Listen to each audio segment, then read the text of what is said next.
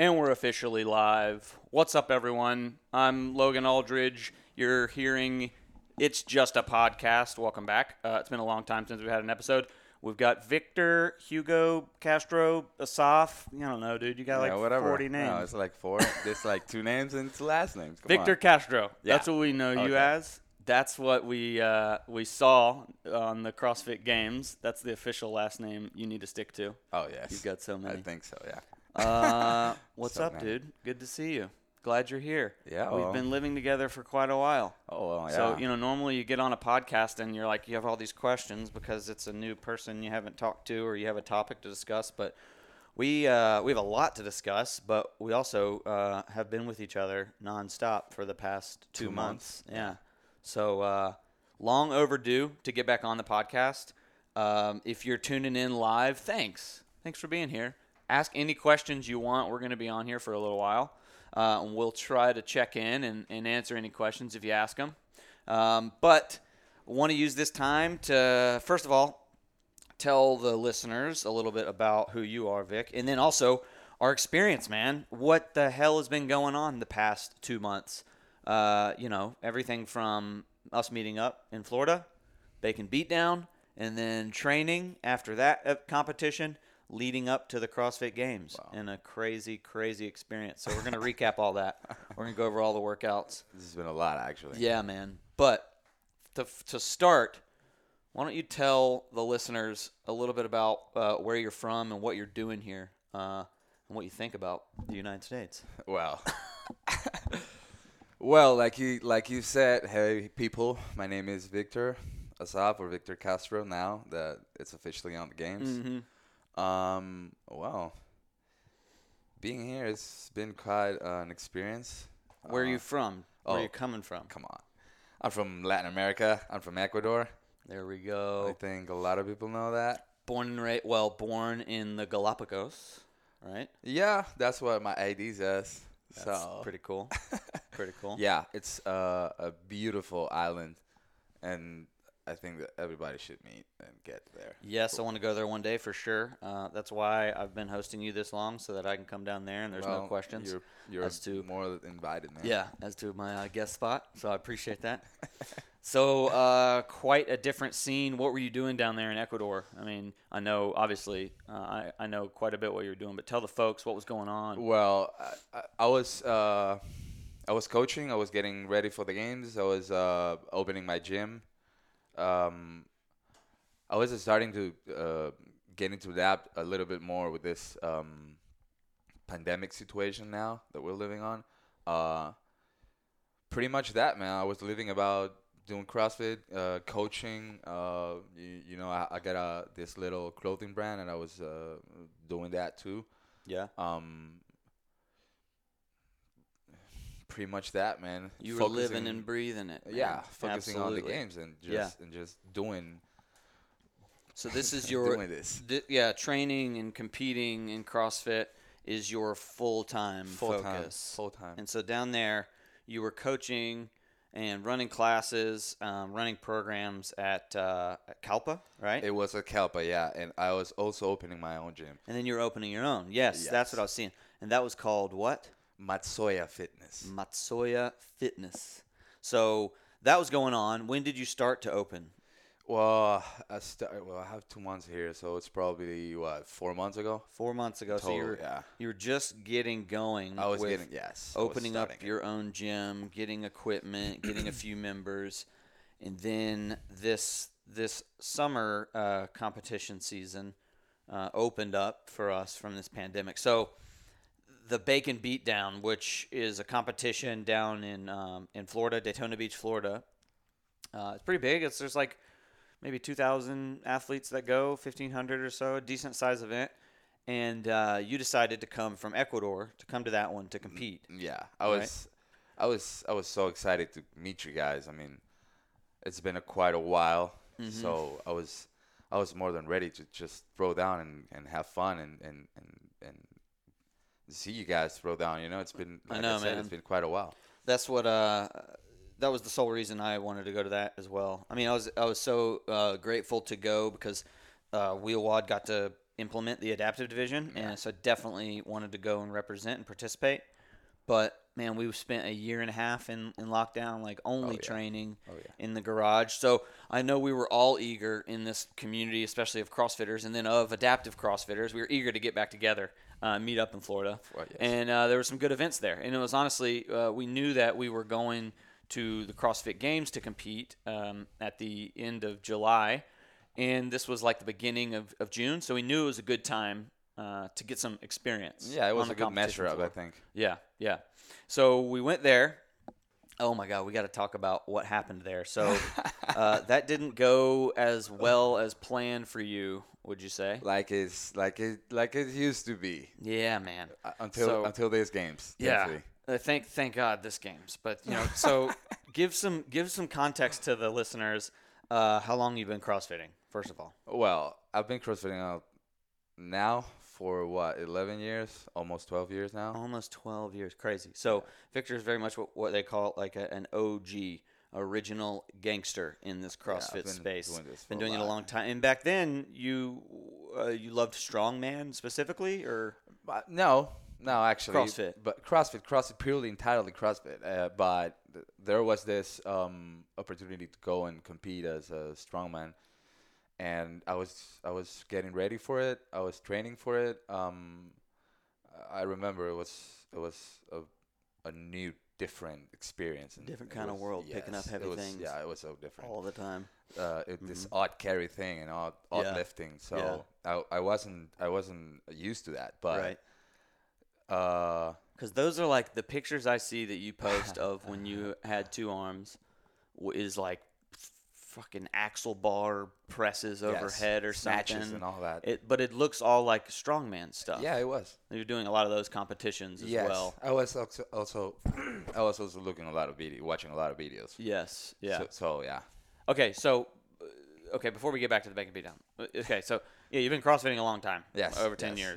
Yes. You know these movements. You've been on a barbell a long. You love the barbell. You're really good on the barbell. And then when did your accident happen? And what happened? Okay, my accident happened in 2012. It was a motorcycle accident. I was, 19, 20, maybe. I don't even remember how old I was. Maybe 20, 21, okay. 22. Yeah. I hit a light pole. I lost the control of the motorcycle because I was going too fast. Uh-huh. I hit a light pole, and I hit against the light pole, and I hit my shoulder on my arm. I don't know how it was. But I hit it so hard that I had a brachial plexus injury, so I completely lost the function of my arm. Yeah, and I mean, that was. It wasn't like that was something. I've heard you tell this story or some details of it. Wasn't like a big part of your outcome, your injury only being brachial plexus because you were an athlete, because you were strong, like. It could have killed you. Yes. I was pretty big at that time. I was 200 pounds. I think. 200. Yeah. I was pretty big. Yeah. And that was one thing that helped me survive the accident. Yeah. Also, I think that maybe the words that I said before hitting that light pole was, if I hit this, I'm not gonna die here. Oh, really? Yes. That's what your thought was right before hitting it. Yeah, those were my last thoughts. I think I said it. I won't die. Yes. I mean, if I hit this, I'm not going to die. Like, damn. Fuck no. And was it you knew, you saw it coming? You're like, oh, shit. Oh, yes. About to hit this. I felt that because I was coming through a bridge. Uh-huh. And then there was this other, like, small bridge. And it was a turn, like a very big turn, and it was a very aggressive turn. Yeah. And I was coming so fast that I lost control of it, and the motorcycle was pushing me to the right side. Right. And I was trying to push it with my body to the left side, so it wasn't going as I was planning. Dang. So you just kind of started to slide out on the outside of the turn. I started to slide, and then I lost control of it. I tried to control it, and when I bring my head up and I see this light pole in front of me, I just move my head. Yes, yeah. I got to move my head. That was pretty much my save your brain. My only reaction. Don't die. Don't smash your brain. Exactly. So I. Were you wearing a helmet? Yes. Okay, Helmet, gloves, jacket, everything. Yeah. But still, it was fast. I was going moving. Yes, I was going pretty fast. Whew. So, well, brachial plexus injury. They put me in a coma for 5 days. In a coma? Yes. Medically induced? Yes, medically induced. Yeah. I broke my jaw in 3 different parts. Yeah, I broke a lot of teeth. I mean, yeah, it was pretty hard. So then what was that recovery to get out of the hospital? How long did that take? It took me, 21 days. Oh, you're okay. I was like 5-6 days in the ICU. Yep. And after that, I was in a room, you know? Yeah, normal room, just checking recovery, making sure everything's going well. My mom and my family and friends checking in and all that. Right. And I was super emotional, actually. Oh, of course. And plus, I was sleeping so much, you know, because all this medication and all that. The drugs. Yes. Yeah. So I don't remember much, but I remember feeling super vulnerable, like different, it wasn't me. Right. I was very swollen, and I was the only thing that I was thinking was, because I was a pretty I don't know how to say it, but I was very vanidoso, like very much like the man in the room, like the athlete or the guy that who had a presence. I had a big ego. Yes. Yeah. Yes. I didn't macho mentality. Yeah, pretty much. And I was, you know, I was always looking in the mirror and looking at myself and like, oh, fuck, I look so good, man. Yeah. Fucking. Oh yeah. I want all the, you know, there I was thinking, of it. Yeah. So that was. You weren't struggling with confidence. Oh hell no, Yeah. There you go. So this was like a mass. Obviously, I mean, to anyone, a humbling experience. 100%. I wasn't humbled. Like wake up check. Not even 1%. Right. I say that too. You know, my accident happened so young at 13, so it's hard to send that to really convey that message. But I was very much the kid stealing candy bars from gas stations and going down a path of like imagining being a rebel and like being this badass guy was cool. Yeah, thinking all that was really cool. That was me. And yes, and then like, what the hell? And so it sounds like, you know, very similar. Like the accident is this massive wake up call. Yeah, it's just this realization like, oh my, I'm not shit, and I could die at any moment, and I should be a little more thankful and grateful to people around me. Yeah, and also think about like what you live in here. I mean, what is the thing that you? I mean, what's the message that you're getting? You want people to get if you're not here, right? Like, you know, right? One more day, and I was oh fuck no, right? I was being shit to everyone. Yeah, it's scary to be like, dang, how would I have been remembered if that was my last? Yeah, day? like a shitty person. Because even being a coach, because you know, being a coach, you have this responsibility of it being a supporting people, supporting and well-being. Yes, you know. But I was completely opposite. I mean, I was like, man, you understand this? Well, fuck off then. Yeah, like, just go home. Just like, hard. Yeah, get out of here. Dang. Yeah. Get out. Like literally, get out of here. Well, you know, I always say that you know, it's incredible to look at like events that happen in our life that are tragic or unfortunate, especially in that time. But it's always interesting to reflect and look back and think that these things are. I always say my accident, best thing that ever happened to me, and you know, it sounds like yours in a way is absolutely the best thing that ever happened to you too. Completely, yeah. It changes your life and it changes 100%. Your lens in which you look at life through. So that's cool to hear. I knew a lot of that, but that's the most I've heard you explain your story. So that's good to hear. I'm glad the listeners got to hear it too. Oh yeah, I mean it's the truth, man. Yeah. I mean, people got to hear this. Yes. And then after you get out of the hospital, what was it, how long until you were like, all right, how am I going to figure this stuff out? I like this CrossFit stuff. Well, it took me 8 months to a year. Mm-hmm. So I wasn't expecting, you know, that much from it. Like, you weren't maybe expecting to excel or thrive. You were I was like, oh, well, I'm going to try I just don't want to be one-handed in bed. Yeah. I just don't want to be like this guy that just completely forgot about himself and just, you know, surrender about what happened. Because that's not me. That's not my attitude. That's not how I am. I'm you know, I'm literally this soul, like rebel soul that everyone says, no, you cannot do that, so I will go and try that. Right, you know? Right, and exactly. I've been like that since I was a little kid. Yes, you know? Yes. And you can change nature. Yeah. You can do that. It's impossible. So the first thing that they said to me was, well, you can't do this anymore. You got to find something to do because you don't have an arm anymore. I mean, it's not functional. Mm-hmm. So you cannot do it. Mm-hmm. So, I mean, yeah, it was hard at the beginning. It was like, oh, hell, what am I going to do now? So, yeah, I got sunk in a lot of painkillers. And, like, I lost a lot of weight. I was from 200 pounds. I was weighing 140. Wow. Yeah. Lost a ton of weight. I wasn't eating. Yeah. I wasn't just medications do, man. Yes, they mess you up. I completely lost it until I just woke up one time and I started looking in the mirror and I said, well, this cannot be happening. My whole family is coming down with me just because I'm like this. So I got this big responsibility of not bringing everybody up, but bringing myself up.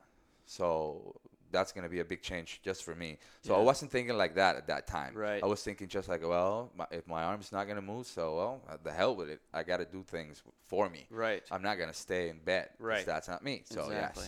Yes, I got out of bed. I told Marty, that's my little brother, hey, man, you want to go and trade with me? I was like, what?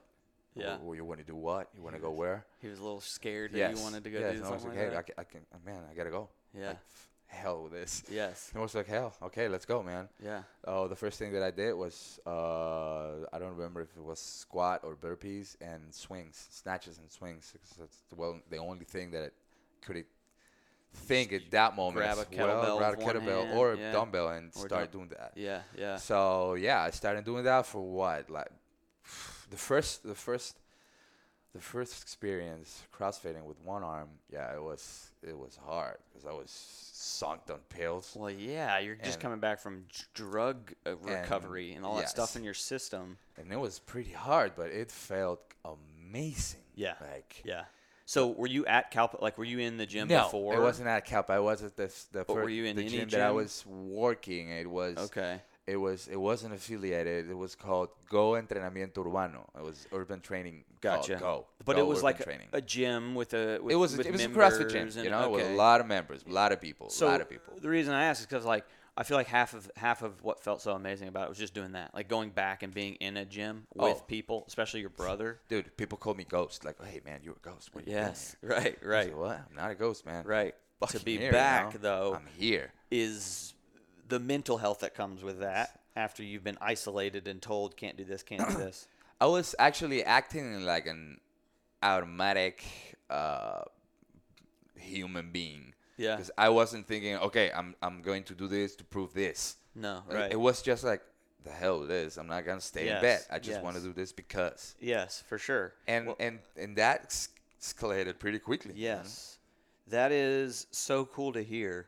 Because I think, frankly, like that's what I've always talked about in terms of the expectations that I had people set. I think that we all do, especially when you experience some trauma event like this. All the doctors say, and it's so interesting to compare my experience to yours because it's so similar. And I think the only thing that makes a difference is the age. And like me being 13 and you being 20, 21 or whatever, like had I been that age, I totally believe that I would have become victim to the pain pills that they would have given me and all that. Because at 13, I didn't know what, like, feeling, you know, fucked up felt like or, like, feeling, like, high on a little something. So all I interpreted as was, like, that makes me feel funny. Like, I just, oh, my gosh, that makes me feel weird, Mom. I don't want to take those Oxycontins anymore. Exactly. And I'm so thankful that that is my interpretation at that age. Because I'll tell you what, though.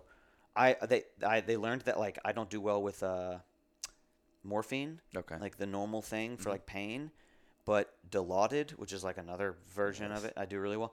They put that in like my IV thing, and I felt every bone in my body just like relax. That's the one drug where I was like, do not ever let me get my hands on this stuff because holy shit, this crazy, man. Puts you out. But yeah, you get out, and everybody tells you, every doctor, every therapist is like, well, you had to, and you lost your dominant arm, right? You were right-handed? Oh, yeah, I was. Exactly. I was right-handed. Yep, yeah, you were right-handed. I got to learn everything again. I was left-handed. So similar. Our stories are so similar in this. It's crazy, in man. This, it's so crazy. In this in this scenarios that unfold because you're exactly – it's the same thing. Like I was told you won't write again, Logan. You don't need a laptop. You'll need – yeah, lacrosse. Oof, no way. Like that's very – that's two arms. You can't do that anymore. You were the best. Well, it's the same reason. Like you're saying, it was automatic. It wasn't like – this mindset of okay, everyone's telling me, okay, and then writing this list of things I can't do and going and checking them off. It wasn't that. It's just, and this is what I explain when I give speeches. I'm like, it's a snowball effect. It's this momentum of like psychological encouragement in yourself. No one else can give it to you. No one else can say good things.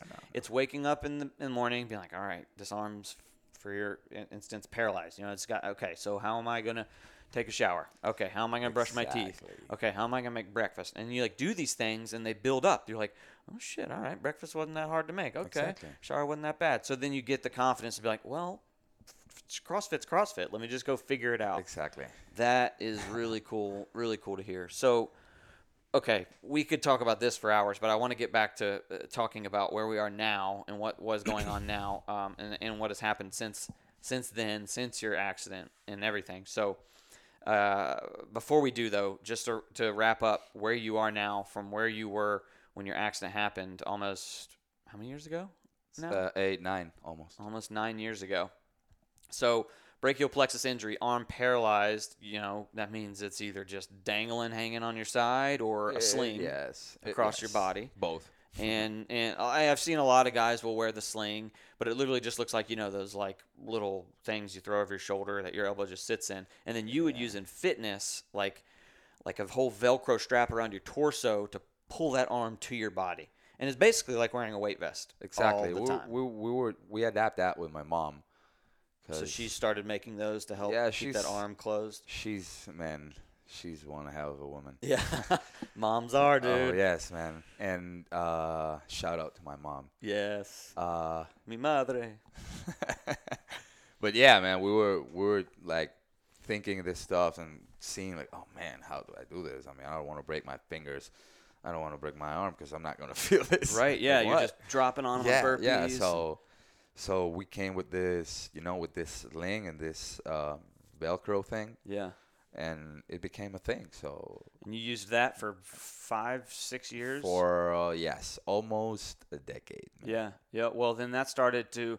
So the coolest part about all this is, you know, this was the momentum, the movement of adaptive CrossFit. So many other guys in the brachial plexus category specifically started doing the same thing. Started trying to think about like one guy was Jeremy Ogle, old Jeremy Ogle, was using like a backpack and like sticking his arm in the straps of the backpack to keep it on. And then would literally duct tape his arm to the backpack. So crazy. It was really cool to see you find these solutions and then how quickly they got adopted. Yes, and everyone, man, every single one of them started asking about it. Every harness looked the same. Every strap, every Velcro strap around started to look the same. And it's so easy, man. Game changer, right? It's so easy. So if you were watching this, or if you later you will watch this, I will be selling those in a few months. Okay. So wait for it. Okay. Wait for it. There we go. All you brachial plexus folks out there, Victor will have a solution for you. So you had that solution, and that was working well, and then you decided to amputate the arm. I decided to amputate the arm because I was suffering a lot of pain. Also, because of my sport or what I was in my activity or CrossFitting, basically, I was starting to feel this back pain and having this rotation pain. And it was becoming almost like a syndrome. So the whole reason of it's because I wanted to have a better life. Yeah. Not because of doing fitness was a big option, but was a big part of it, but also having a decent way of living and being comfortable with myself and feeling this sense of being free. Yeah. Do you wish you'd done it sooner? Oh, yes. Yeah. I actually thought about it, but because of my mom, I didn't do it because she was like, no, wait, solution's going to come, you know, right. Something's going to happen and you just got to wait. So, yeah, she was looking at me with the smile in my eyes, and, you know, and she was with all the love, but still. So 4 years later, I told her, hey, I'm going to look for the doctor. I'm going to talk with the insurance guys and all that. So just let me handle this. And if you want to be there, I will love you forever. And if not, it's the same thing. Of course. It's just this is my thing. Yeah. This is my life. And it's made things a lot easier, huh? 100%. Man. Yeah. Just living. That's better. So there's like 5 guys we know in this adaptive CrossFit space who have done the same thing. Yes. Brachial plexus injuries, end up deciding to get it. There's a guy in my gym here in Raleigh, Shane. Oh, Shane Hakes did the same thing. Elected amputation because of the arms paralyzed. Yeah. And, you know, not just like mildly paralyzed with a lot of lift or like elbow flexion or extension. Totally. Just it's a paralyzed limb. So I always wondered that. And I never influenced or I never tried to encourage it. Because I was like, because obviously I'm an amputee, but I have that native anatomy. Yeah. I have full function above my amputation. So I'm not – we're very similar but different. Yes. And I always saw, like, the brachial plexus folks, and I was like, I hope they're not doing it because they think that it'll be like this. It'll help because I think it helps create, like, an anchor point 100%. On, like, accessory work and stuff like that. It does. And that's what I always thought. I was like, man, if I were that way, I would probably amputate. But I'm not. I'm the last person to have any statement or to go encourage people to amputate. Everybody is in their own space, their own mental space. Neither do I. There's a lot of people asking me about that. Hey, how you feel about after doing surgery? Should I do this too? Should I do that? Yeah. And I was like, hey, man, this was my decision. So It's my life, and it's you can speak to what your experience. I want, so exactly. Your experience is a very good one, and frankly, every person I've heard who's had it done is like, I wish I'd have done this sooner. Oh, yes. But again, listeners, please do not take this as we're telling you to chop your arms off if you have a paralyzed one. Don't. Think about it. Think about it though. Exactly. But this brings up, like, I think about this for folks in wheelchairs with a lot of paralyzed folks. I'm like, what if they just chopped them off? Now, we're getting down a rabbit hole that I don't want to talk about here, but these are the things that I think about it's a sometimes. Little bit hard.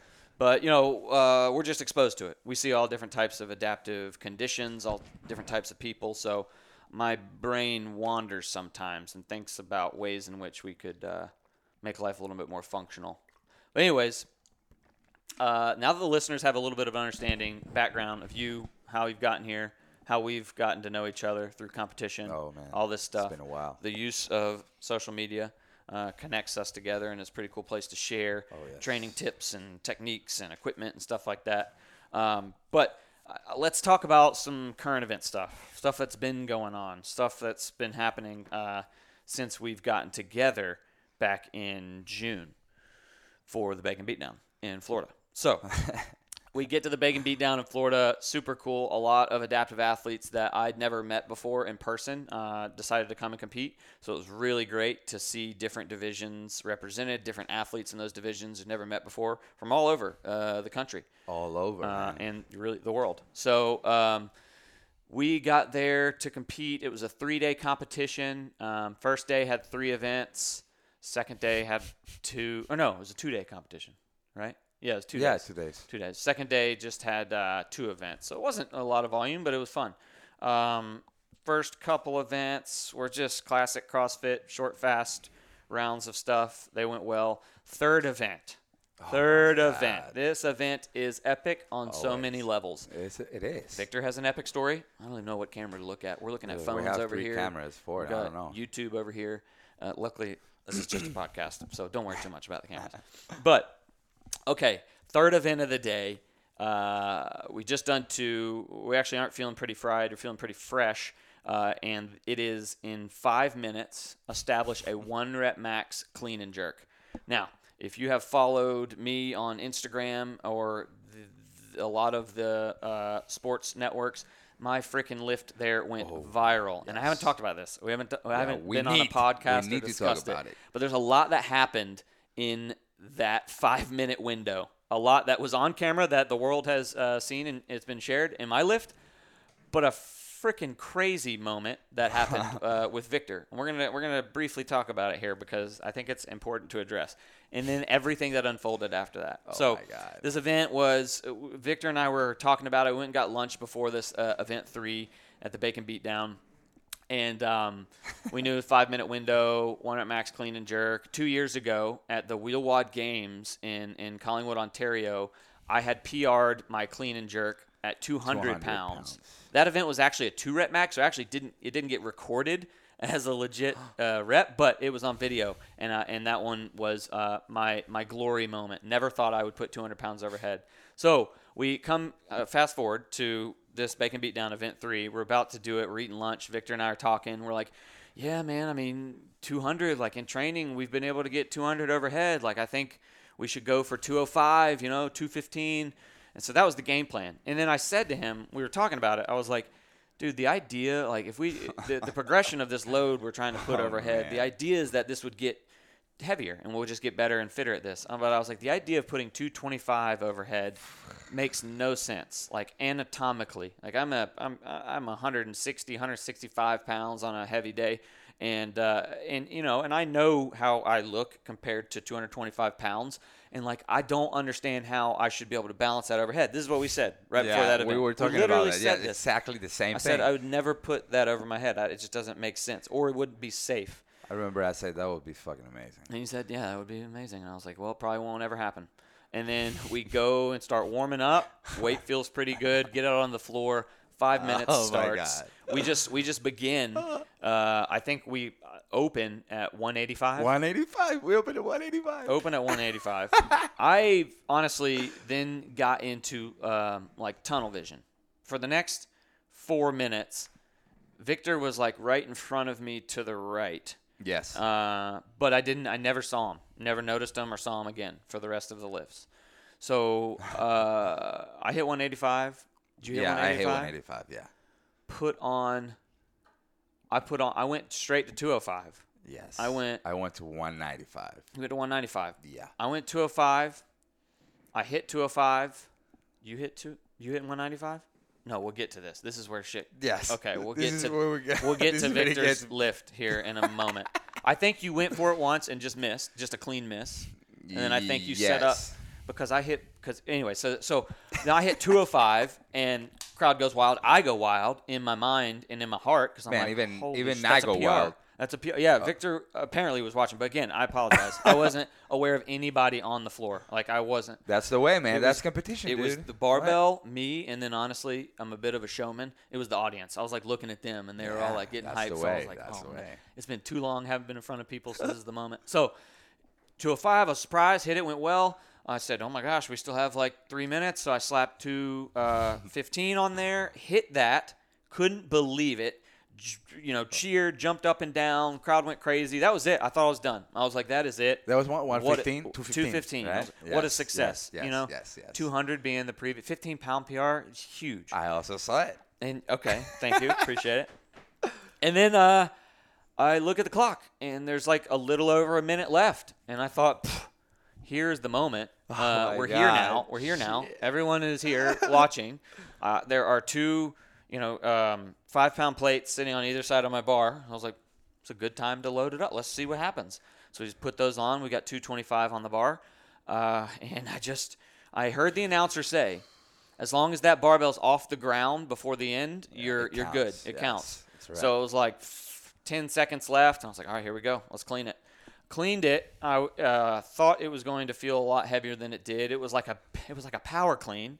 Yeah, like barely you squatted. You did power clean it. And I was like, oh my God. And that moment, it was just maximum adrenaline. Oh. I could feel the hairs on the back of my neck stand up. I still didn't think I had the lift, but I was like, I'm gonna. You look pretty solid. I'm gonna bounce out of this dip so hard.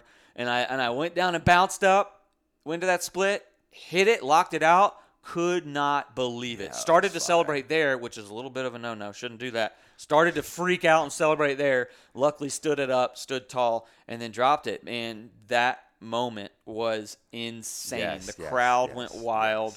It was five. I was literally in the front rack on the dip. There were 3, 2, 1, and it ended right when it went overhead. Was so thankful that somebody caught it on video. Oh yeah, a lot of people caught it on video. Got to capture that moment. Okay, so that's me tooting my own horn. Enough of that. I was very, very grateful for that moment though. That was amazing. In that 5 minutes, Victor almost fucking killed himself.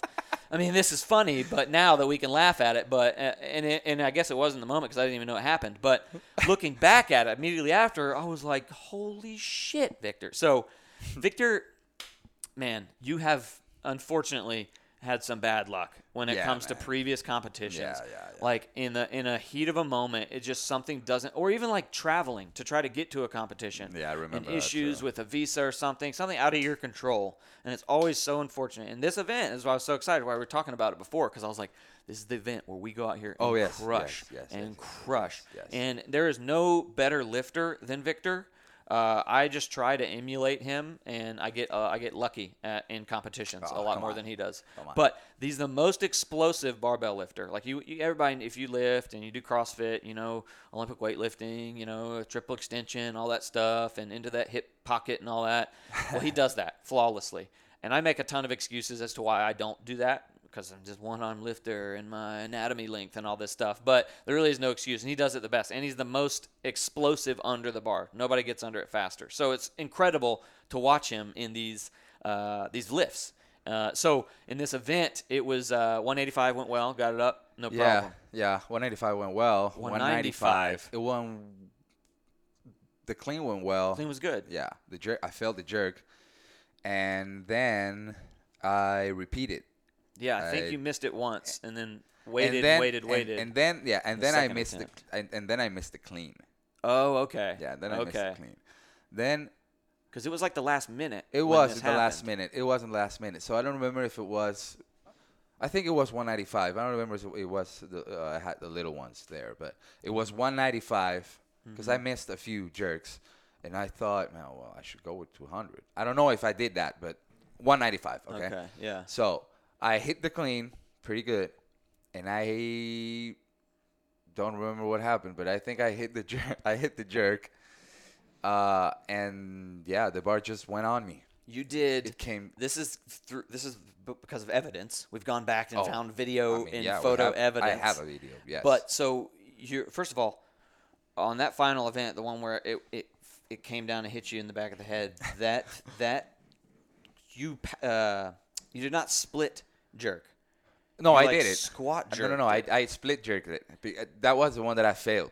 I squat jerked one, and I failed that one. Oh, okay. And I was like, well. Okay, so the last one was a split. Yeah, last one. When you hit that 225, I also did a split jerk. Oh, okay. I saw it. And I was like, yes. So this is what happened in the video. This is how we know kind of what happened. Is you see me hitting it in a pan over briefly of Victor.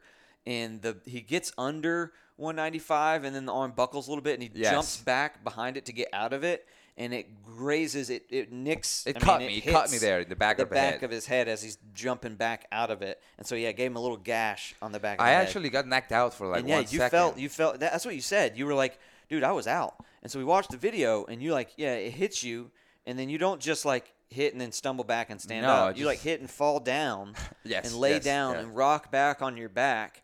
And then for a brief second, and then you roll right, because at that moment, as soon as you fall back on your back, the crowd goes crazy because hit the 225. Yes, exactly. And I was like, what? Boom. Yes. I think you went a little bit out and rocked back, and then you woke up and everyone was clapping. So you just jumped up and started clapping. I started clapping because I know you hit that one, 225. Yes. You just jumped up and you came over. Good job, Logan. Good job, Logan.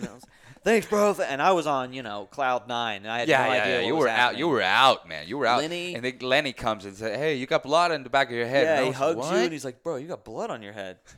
And you said, wait, what? What the hell? I'm like, well, I guess I don't remember what just happened. Yeah, and I told Johnny, and Johnny was like, "Oh shit, let's go." Yeah. And he took me to the medicine guy, to that, to the doctors and all that. On the competition. Yeah. And I remember when I was walking there, I felt really weird. My eyes went crazy. For exactly, a dude. Victor started to say every single thing that is a sign of a concussion. Exactly, yes. Exactly. I went. My eyes went blurry. Then they went crazy for a little bit. Then yeah. It was. Concussions are scary. It's not something to joke about. But we're glad you're okay. But we literally had some of the best medical staff immediately on site, and then a PA the whole time with you, yes, Diana, making sure that we were taking care of the wound and not letting you just fall asleep, keeping you awake. And this, remind you all listening, this is day one. This is event 3, day one. All this is happening. As soon as it happens and Victor starts saying, like, yeah, vision's a little blurry, like, we know he has a concussion, and that has to be managed professionally. Victor is like, no, I'll compete tomorrow. Yeah, it should be fine to compete tomorrow.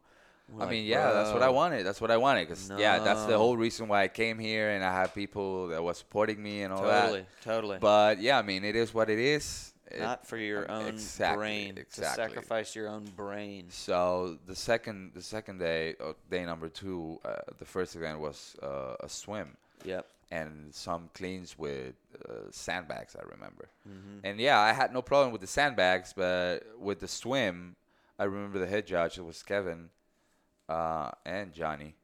They were telling me about, I don't think it's a good idea. You should think about this. You should, reconsider the option of, just withdraw from the competition. And I mean, yeah, it was a responsible decision to make. So, mm-hmm. Yeah, I withdraw from the competition. I mean, I wasn't mad, but I was frustrated. Yeah, of course. Sad because, of course, again, after a lot of a year and a half exactly of training and just lockdown and being. This is prep to go to the games. Exactly. So boom, this happens, and oh man, now I gotta stop for a week, and I will take this as a rest moment, right? And get ready for the real training. Yes. I felt weird for a week, maybe a week and a half. Yeah. My head was weird, but luckily nothing worse happened, and I got out with it. You got out with that. This cool little battle wound on the back of your head, I guess. You can barely see it though. Yeah, you can. Yeah, I don't think you can see it. That happens. They super glue it. That's beginning of June, scary lifting event, but all is good. Victor just, has a little bit of foggy brain for a week. No problem. No problem. Cool. Things happen. But we're not done there. America. We're not done there. No, listeners, Victor's luck gets even better. So we're there. All that happens. Yeah, Victor decides, well, I'm living here in Raleigh. I've got my house, and my fiance Emily is out in Colorado all summer. She got a really cool temporary job. She's been working at a really cool sustainable agriculture farm out there. But anyways, yeah, I haven't seen her in a couple months, and she's actually coming home today. Very excited about it. But we were down there for that competition, and I was like, Victor, what are you doing to make sure? Who knows with COVID what might happen? Oh, yes. What are you doing to make sure you get to the CrossFit Games at the end of July? And he was like, well, I just hope everything is fine. And I was like, well, I've got an extra bedroom. I've got no one living with me. Like, why don't you just come back to North Carolina and let's just have a training camp and just train leading up to the games. So that's what he decided to do. We canceled his return flight home, and he just came back to North Carolina from Florida. Oh, yeah. And he's been here ever since, and that's what we've been doing, training. So we get back, and Victor's head, we need to let him rest, give him a week, no problem. All right, let's get back into training. Getting back into it, all of a sudden, his mouth hurts all real bad, and I'm like, okay, Victor, whatever. You got a freaking toothache. Go figure it out. Brush your teeth, whatever. Next day, he's like, this is way worse, worse. And by 7:00, he's in bed, excruciating pain. I'm like, no, what is that? This is not good. Next morning, he's out getting his tooth removed. Yes, because it was an infected freaking tooth that was. It was starting to get infected, root canal and all that. Exactly. If you've never had a toothache or pain, it's excruciating. No, that was awful. So I had two options: or doing that thing, the root canal. Yes, or pull it. Yes. So that's what they did. They said, all right, hold your breath. That was better. Here's some pliers. Hold your breath. Boosh. Gone. All right, dude. Bye, pain. Here's a piece of gauze. See you later. Bye, pain. So that happens. That was better. That happens. And Victor asked the question to the whatever orthodontist. He said, so how long until I can work out? And he's like, oh, I would give it, what did he say, 3 days? 3, 4 days. 3, 4 days. And that's him assuming that Victor's gonna work out like a normal person works out, like, you know, you go to the gym, do some curls, run on the treadmill. Wow. No, Victor's the most savage fitnesser ever. Like, does no workout under 110%. So, the doctor saying 3 days meant more like a week. And that was another mental battle for Victor to try to recover and rest while, you know, he's living with me and I'm training and he's unable to. So it's tough, man. As a competitor, especially when you're with your competitors, it's tough when you're trying to battle that sort of stuff and just get healthy in order to get the benefits from training. Exactly. So it was another unfortunate event that I kind of sat back and was like, man, I wish there was something I could do, but all you can do is just let them rest and recover. And so that happened. Another week went by. That subsided, that pain, discomfort subsided, and then you jump back into training. Yeah. And we had like three, four weeks until the CrossFit Games. Yes. And then we got all primed up, ready to go for that. Went to Madison, Wisconsin, and had our awesome debut of the men's upper extremity experience at the CrossFit Games. Yes. Yeah. So let's talk about that. We got to the CrossFit Games on a Sunday. Sunday morning, we flew in early in the morning, and then we went to register to check in. So this year is the first year that it's the first of many things. Well, technically, it's the second year of Eric Rozo, the new CEO, being there for the CrossFit Games. But last year was an anomaly. It was hosted at the ranch because of COVID. It was only 5 athletes, so it was like very much not the CrossFit Games. This year was our first exposure to what we might expect the future of CrossFit Games to look like. And, you know, like, it seems like it's moving in a freaking awesome direction. It was incredible so many levels. You know, the new title sponsor, Noble. It was such a cool way that they put on, you know, granted, we don't have the context of like previous registrations, but I've heard from other athletes what it used to be like, and this was just really cool. We all had like private lockers that we went into, and you had like your own assistant that made sure all the clothes fit right and your name. It was your name on top of the locker. I mean, it was branded for you, and your name on the shirt. These lockers they looked like display lockers in Foot Locker or something. They were amazing. That was like NBA thing. Really cool. Really cool how they managed that process and did it. Funny thing, and I guess we'll address it here. I am not a member at Gritstone CrossFit, which was my affiliate on my shirt. Great affiliate from what I hear. I hear they're awesome. They're in the UK. They're in London, from what I understand. I've been to London a long time ago. I've never been to that gym, though. I would love to drop in sometime. But just so you guys, and many of you probably have no idea, but if you were noticing some affiliate names wrong, there was a little bit of a hiccup on a spreadsheet for the adaptive division that was given to Noble. So just by one cell being off with the spreadsheet, it threw off all the affiliate names. Yeah. So what actually happened is a lot of the guys got the girls' affiliate, the girls got the guys' affiliate. So we had the wrong affiliate names, but not a big issue, not a problem at all. Honestly, it's a great example of the fact that we are a close-knit community. The CrossFit Games is a culmination of a ton of local communities coming together. So while I wish I could have been representing my Raleigh box here, Neuse River CrossFit, I had Gritstone CrossFit in London. So I can't wait to go to London someday and drop in. So that was just a little bit of a – I don't know if you even call it a hiccup, but just an unexpected obstacle there. But Noble was phenomenal about it. Those guys were, even with that sort of hiccup happening last minute, they were so cool. They were telling us how they're going to send us all our appropriate gear in the mail so we can have that memorabilia with the appropriate affiliate stuff on it. But even so, in the meantime, they were hustling to reprint our white shirts for the ceremony to make sure that we had those displayed properly. They were editing our photos to make sure the proper affiliate was shown on like the cover photo. So above and beyond in every way that the title sponsor managed that situation and the experience for us as athletes. It was fantastic throughout the entire time. Amazing, man. You know, and shout out to Kevin and Alec for being the organizers of that division. Big shout out for us. You know, it was can't imagine managing all of that. Oh, getting a little bit of insight to them from them and how much operational work it was, logistical work it was. Oh yeah.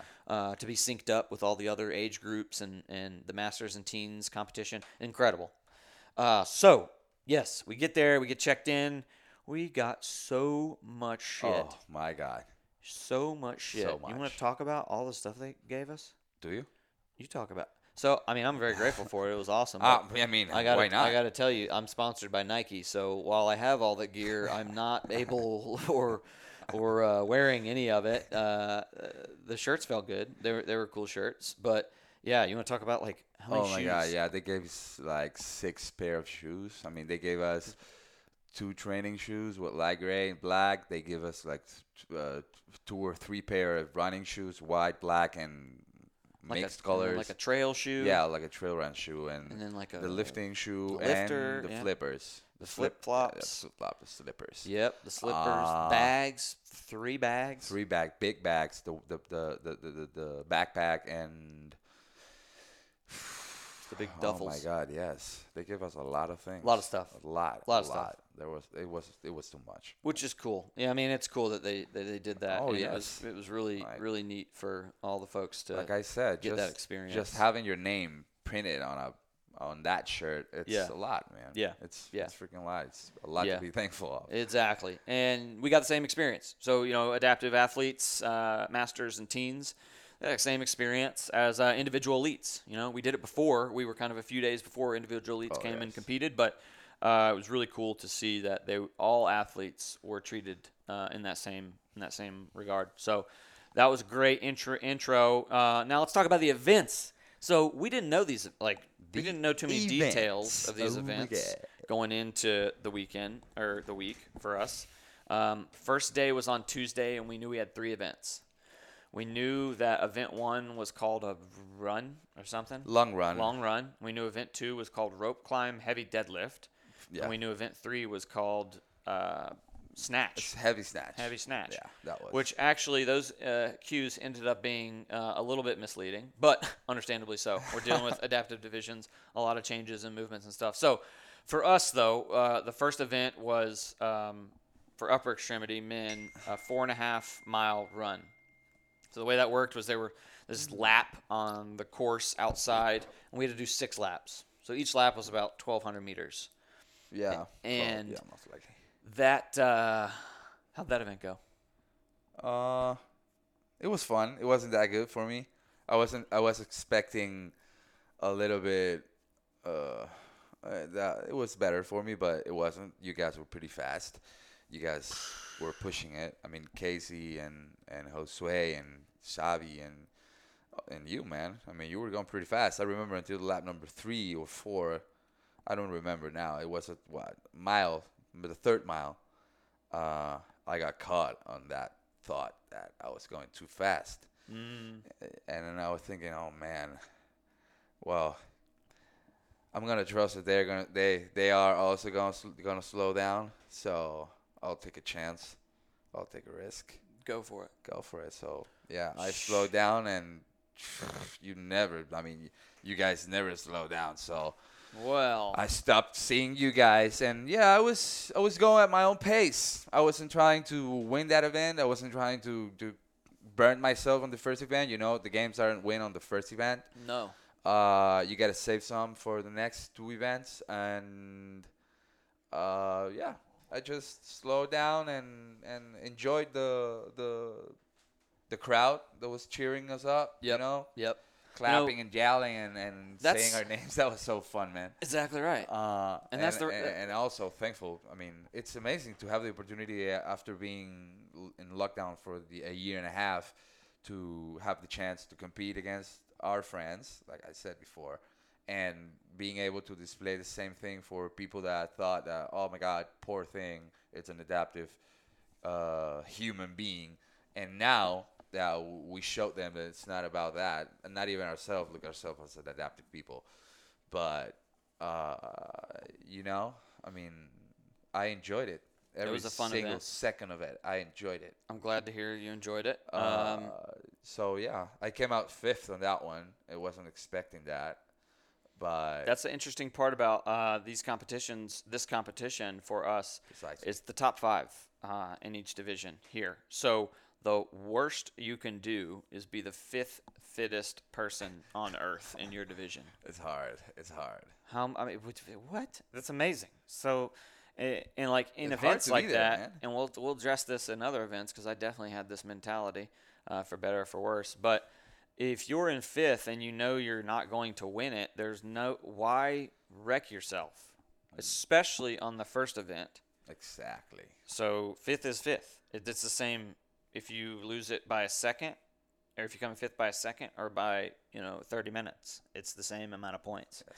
So, anyways, that's just a little bit of a competitive insight to our division and how the competition went. But yeah, 4.5 mile run. I was like, I don't want to say overly confident, but I felt so good about that going into it. I knew Casey is a freak of nature. Casey Acre, he won that, and he comes from long-distance running, mid-distance running in high school. Yes. So I knew he had that in his back pocket, but thought I would be able to stick with, like, Josue and Xavi. And I even had, like, my Nike cheater shoes on. I had my freaking – the shoes that the guy broke the 2-mile or 2-hour marathon in or whatever. Like, I mean, I literally call them the Nike cheater shoes. They're amazing. They help out a lot. They're runners. But I thought, like, okay, these things, I'm golden here. No, it was hard. It was a really hard event. I don't think leading up we were really doing long runs. So a long run, I was just banking on my experience. I had done, like, earlier in the year prior, I ran my first half marathon. And that was a brutal experience, but I just wanted to do it. So I felt like I could just pull from that experience and, like, do well in this event. Not at all the case. Not at all the case. No. Yeah, I came in fourth in that one. And those guys, Casey, Josue, and Xavi, they were fast, real fast. They finished, I think, like a few minutes ahead. So that was event one early in the morning on Tuesday. It was pretty hot, but, typical conditions down here in North Carolina. Event two. So what happens next? Next workout, which was called rope climb deadlift. Deadlift. We get briefed on this workout, and it ends up being 5 rounds of one rope climb, 5 dumbbell power snatches at 100 pounds for us on the dumbbell. Pretty heavy dumbbell. We train a lot with a 50. We train frequently with a 70, very rarely with 100. So that was meant to be super heavy and kind of shock us because when we go that heavy with snatches, we're typically on a barbell. Yeah, it wasn't that heavy, man. It felt heavy. It was heavy, but... It felt heavy. I mean... Round 5 felt very heavy. Yeah, well, round 5, yes. The first rounds, it was like, oh, my God. Mr. Macho over here. It wasn't that heavy, man. Come on. It's fucking adrenaline, bro. It's fucking, you fucking heavy. Nailed it with 120. Remember that? I mean, we went unbroken on all rounds. For sure. That's the name of the game, but it was... honestly, what made it feel heavy to me was the heat. That workout amongst the whole weekend to me was the hottest I ever felt. I come from a very hot place. Yeah. That wasn't heat. That wasn't hot for me. Okay. Mr. Macho over here. No. There was literally 110 degrees on the floor. The only cool spot was at the top of the rope when you touched the mark. As soon as you began to descend, it got 10 degrees hotter. And then you stepped off this mattress that was like, okay, it's pretty warm, onto the turf, and then you were like, oh yeah, this is 110 degrees. Oh my gosh, I was so hot. I don't know. I guess it was adrenaline. It was adrenaline. 2 in the afternoon. It was our second event. It was really like our first CrossFit event, and I came out really hot. I came out really fast. That would have been the weather when we were running. That wouldn't be crazy. Well, yeah. I mean, it was cold when we were running. Oh, I disagree. No. Cold? Mr. Macho Man over here. It was cold? North guy over here. It wasn't cold, But it was muggy. It was so. No, for me, so that was cold. Humid. That was cold for me. Well, all right. He was here 2 months training. I guess he wasn't in the same weather I was in. So, 5 rounds, 1 rope climb, 5 dumbbell power snatches. I came out way too hot. I tried keeping up with Casey. Casey, I knew, was going to run between the rope and the dumbbell. I did that the first 2 rounds, and then I was peaking. I was heart rate maxed, and I was like, and I obviously I think this is a lot of the reason why I felt like it was so hot out there. And then I started walking, but still, as soon as you get to the rope, jump up, get up the rope. As soon as you come down, walk exactly. up to that dumbbell and do those snatches. My heart was pounding. That was a great event for me. I got second on that one. It was a good event. And it was a great event for all of us. We all went up and down that rope real quick. The interesting part about it, just to give you all some context, if you're curious, Josue, he was the only one that had to go to the 20-foot mark on the rope. 20. We all climbed to the 15-foot mark, which was indicated by like a spray paint line on the rope. Josue had to go to the 20-foot mark, which is where it's connected to, and the rig up top, because he has 2 points of contact, 2 arms that he was going to use to ascend and descend the rope. So that's their way for accounting for that. And then we all had to do single arm, same arm, dumbbell power snatches, 5 each round. Oh, so, yes. Yeah, it was a good event. It was a good event. I mean, the times were really fast. Yeah, we had like, what, 6 minutes of time cap? 5? Yeah, it was, and I think we were close under 3. Yes. Yeah, it was fast, real fast. That was probably my favorite CrossFit event that we had there. That was pretty good. Yeah, it was pretty cool too. Yeah. All right, and hey, thanks for everyone tuning in, watching on live. Yes. I know we've got a few of you guys here. We've been on here for over an hour. Gracias a la gente que está appreciate you hanging out. Just a podcast episode. It'll be available on Spotify and wherever you listen to podcasts later. Yeah. But let's move on to event 3. So that was our second event of day 1, and we had one more event to finish up day 1. God. This event, similar to the Bacon Beatdown, was a moment that I was so excited for. Oh, yes. It was another 1 rep max lift. This one we had 6 minutes to establish a 1 rep max deadlift for the upper extremity division. Oh, yeah. Lower extremity did a 1 rep max snatch, and neuromuscular did a 1 rep max clean. Those were the 3 adaptive divisions in this year's CrossFit Games.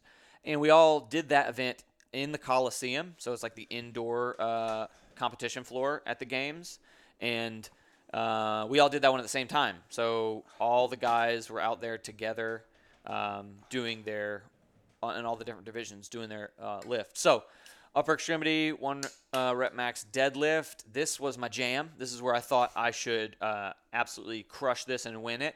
I was pretty familiar with Victor, Josue. Or no, pretty familiar with Victor, Xavi, and Casey's deadlift maxes.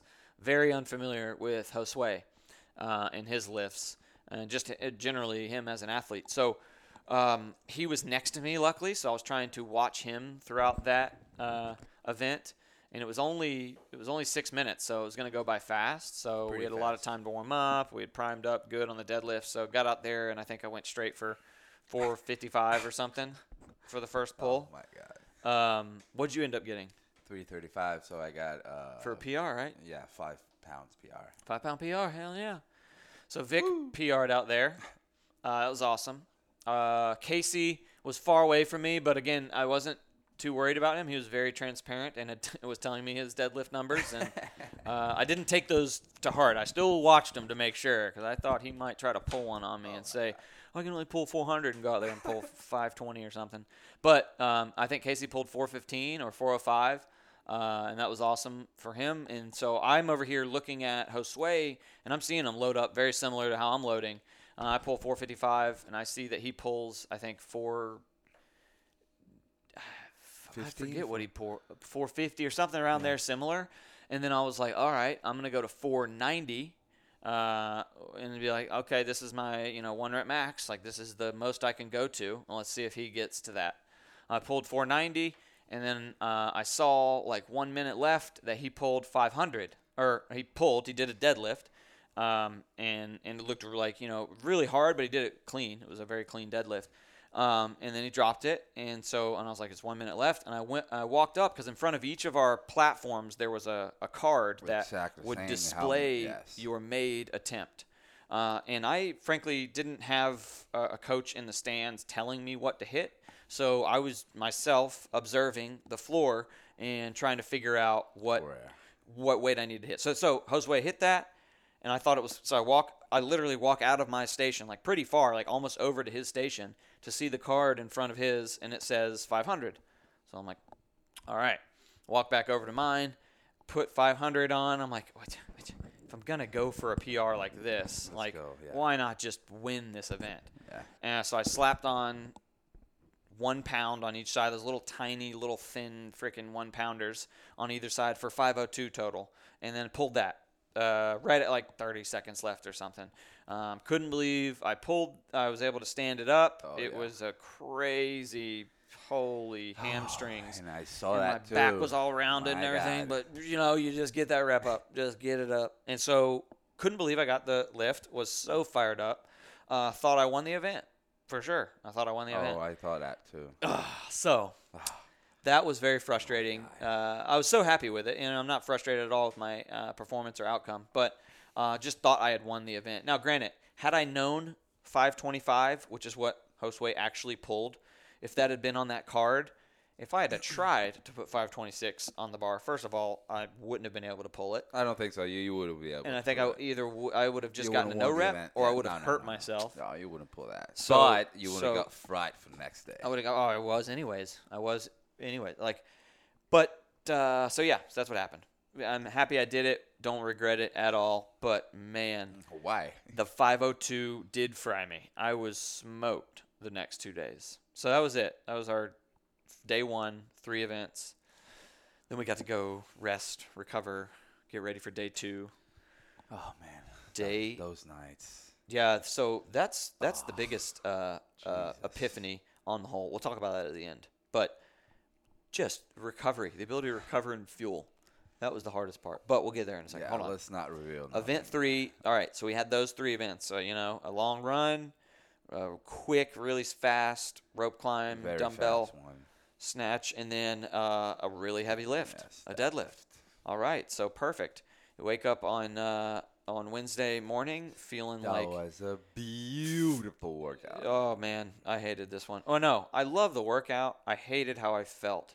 I was smoked. I was dead. I saw you so with the towel. So event 4 was a big chipper for us, this big, long chipper, ton of volume. So just a lot of work to get done in a 16-minute window.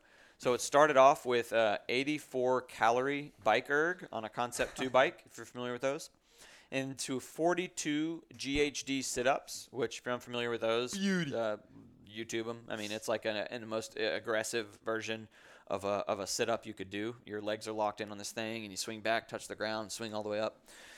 We had 42 of those, right into 42 dumbbell squats. So you picked up a 50-pound dumbbell, held it in your front rack, on your chest, on your shoulder, whatever, 42 squats. Then right into 84 feet of a single-arm dumbbell overhead walking lunge. Same dumbbell, 50 pounds in the hand. In one hand, overhead walking lunge, 84 feet of that. And then at 84 feet, you then stop and do 42 single-arm dumbbell push press. In other words, get it from your shoulder overhead. And then you do another 84-foot single-arm dumbbell overhead walking lunge to the finish line. This is all moving like in progression down the field that we were on, this outdoor field that we were on for that workout. So if you just listen to that is a lot of reps. 84 cals, 42 reps, 42 reps, 84 feet, 42 reps, 84 feet. All those movements are pretty intense on the legs. My legs were smoked before the workout even started. So I did not do too well in this one. I crashed and burned halfway through this one and was just struggling to finish the workout under the time cap. And this is where what we'll talk about at the end here. Really, I learned the most obvious lesson in this workout, which was fueling, how to fuel before these events. My God. But this workout went well for you, Vic. So important. Yeah, I mean, it came out fourth. It wasn't that good. Or third. I don't remember. But it was a good workout. I felt good throughout the entire whole workout. I had a few no reps. I remember, and you saw this too. I remember dropping the dumbbell in my head again. So you were thinking about, oh, my God, this guy just want to kill himself. Almost. You almost did that. Freaking. And in event two, with the 100-pound dumbbell, there's a video of you. We had to progress it after each round. So you had to move it up to, like, this next, like, you know, 10-foot square. And instead of, like, oftentimes I would just leave it overhead, just overhead walk it. But you brought it to your shoulder. Yeah. But you, like, just let that whole dumbbell head just collapse on top of your shoulder. Yeah, just came. Yeah, just drop that down and half squat it, and you know. Yes. Just keep walking, walk through it. But in that event four, do you remember when we started that workout? The announcer was like, "All right, and the guys have got like 62 calories on the bike." Yeah, and I looked. What? We all looked at each other and we're like, "What?" Yeah. And then we looked at our judges and we're like, "Are we getting off at 62?" And they're like, "No, 84." And we were like, oh, man, I would have loved for this to be 62. Honestly, for me, like, not to analyze that workout too specifically, but for me, that's where I went too hard. I knew Casey and you, all of you guys, everybody in our division has these monster legs other than me. These, like, really thick. Josue doesn't have that. Actually, big. You're right. You're right. Thick, thin legs. You're right. Which is crazy because he back squats 415 for four. If you're watching this, and deadlifts, chicken legs. And deadlifts 525. Like, it's crazy his structure, like how he. Yes. He doesn't look. He's super strong. And Josue, please don't take this wrong way. He doesn't look that strong or fit strong. Or jacked. But he's. I mean, when I saw his numbers on the qualifier. I was like, what? Hang cleans 315 for reps too, because he gets it up in that hip pocket. Oh yes, yes, and boom! Unbelievable. He's super explosive too. Huh? Yes, that's what it is. Totally. So, anyways, I was just trying to keep up. I knew that I was kind of at the bottom of the pack on a workout like that, so and so I thought I could just blow up on the bike erg in the beginning, and my legs would just refresh on the GHD sit-ups. For the dumbbell squats and all the lunging. That didn't happen. That was not the case. I didn't went too hard on the bike because I knew I couldn't go super fast in the GHDs because I didn't fail that. Yeah. That's where I messed up. And then at the very end there, in between those 84-foot overhead lunges, was sandwiched in those those dumbbell push presses at 42. Yeah, that was 42 hard. Reps. That was hard. That's what buried me the most. Yeah. That became sets of like 3 or 4. And it was I don't know, like, and we didn't even use our shoulder other than, you know, in the overhead lunge, but like my shoulder was just smoked. Again, I think I really wrecked myself from event 3. Deadlift, That always happens. Like in training, when I pull really heavy, the next 2 days I have incredibly low energy, incredibly low. So unfortunately, that's the situation I put myself in. So day 2, that was our first event, number 4. This long chipper, as we call it. It was a cool one. Then we had one more event, early afternoon, off-site event. Oh, my God. And it was a swim. A swim. Yes, Dave Castro, we can swim.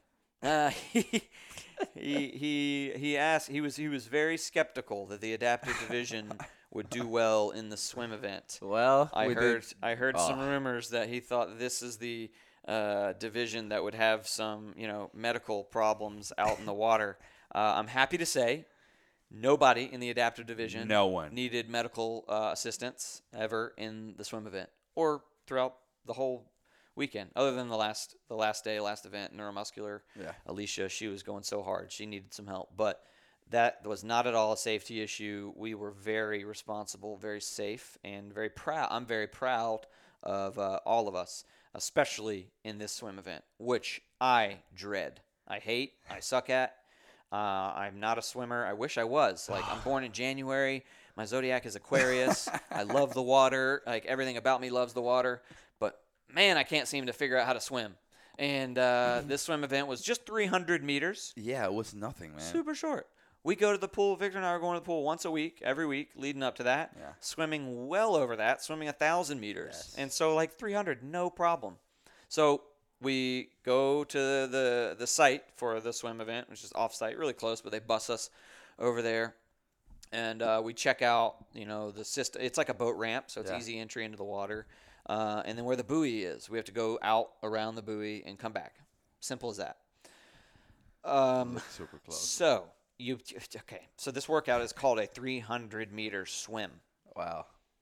That is false. Yes. Because it was 150-meter run through waist-deep water with algae grass that is growing up to your thighs. Noodles. And then try to swim through a pile of people for about 100 meters and then run through shit again. That's what the event should have been called. That's what it was. That's what it should have been called. So there's a lot of pros and cons to all of this.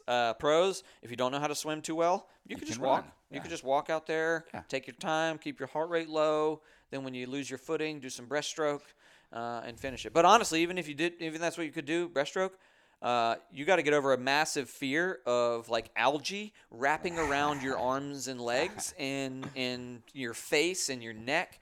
Stuff was everywhere. And it's like this weird, like, itchiness underwater. It's not like this soft, like, seaweed where you're like, oh, it just goes right by me. No, it's like this, like, it's like plants that are itching you underwater. It's, I hated it. Unbelievable. And, okay, I didn't swallow any water. Oh, no. Which is surprising. Neither do I, thankfully. But so many athletes who did had some poop problems. You know? What? Yes, there is something in that water. A lot of the individual elites were talking about having some stomach issues, and I think it was directly contributed to taking a mouthful of the whatever that lake is, Madison, Wisconsin, lake water. So, anyways, this is our event, 300-meter swim, out and back, 3, 2, 1, go. We start like at the boat ramp standing, so we run into the water. This was the event that like I say we, like Victor and I both, but really Victor the most needed to win it. Oh, yeah. Like he needed to win it. And he was saying that before. He was like, all right, Logan, this is the one. Like, let's not let them win. Like, let's be in the front and let's finish this in the front. He was all fired up. And I was too. I mean, I knew that too. But, but again, I knew where I physically was after the first event this day. And just feeling progressively feeling more exhausted and worn out from the deadlift over these next 2 days for me. So for this swim event, I heard him. I understood what he was saying, but I was like, I'm going to try, but I really don't think I'm going to be like the most aggressive one in our heat right now. And so 3, 2, 1, go. We all take off. I do my best to be max intensity, running into that water. Quickly realized, I think like Casey dove in to swim. I think we all did. We did like dove in to do one loop or two loops. And as soon as we did a loop, as soon as we did like a paddle, we touched the ground. And then we were like, all right, we can just stand up. Literally like we can run. Went to swim and I was like, oh, this is sand. We got up and it was like knee deep. You take 2 steps, it gets about waist deep. And it was waist deep for like 50 meters, a good 50 meters. Yes. And we're literally just running as hard as we can. So that's all good and fine, and I could do that, but the stimulus that provoked and induced in my heart rate was not conducive to me then swimming. I guess all these guys are way more comfortable with higher heart rates in the water than I am, because that's the moment when it became swim time where I just couldn't put the head down and free stroke. I had to backstroke, had to breaststroke. I had to just tread water for a minute, trying to catch my breath, and it was pretty packed. Like there was a lot of people. For the swim events we've been in, I think I kicked a few. That was the most like people around me I've ever had, and I've done a couple triathlons or a lot of people around, but you spread out pretty quick. Yeah, stayed super dense because it was so short, and half of it was a water run. Yes, so it stayed like a really dense ball of people. So we come around. You're in the front, right? I was leading the whole workout. You were leading. I was the whole way. Yes, I was leading the whole way until I got to And it's literally a trail. I mean, it's literally like Victor's leading. I think Casey's just right behind you. Casey and Josue was right behind me. It's just both of them. 3 of them in a trail. Just waiting. Yep, that's all it was. Just waiting for me. Yep. And so then as soon as you come around the buoy, you're coming back. They were both just staying right behind you. Yeah. You get back, you're done with the swim portion, and now you're starting to stand a little bit. I started to run. When I get to the ramp, I stepped on like a rock or something. No. There was a lot of this freaking Oh, like the algae, the slippery algae? Yes. I step on that one.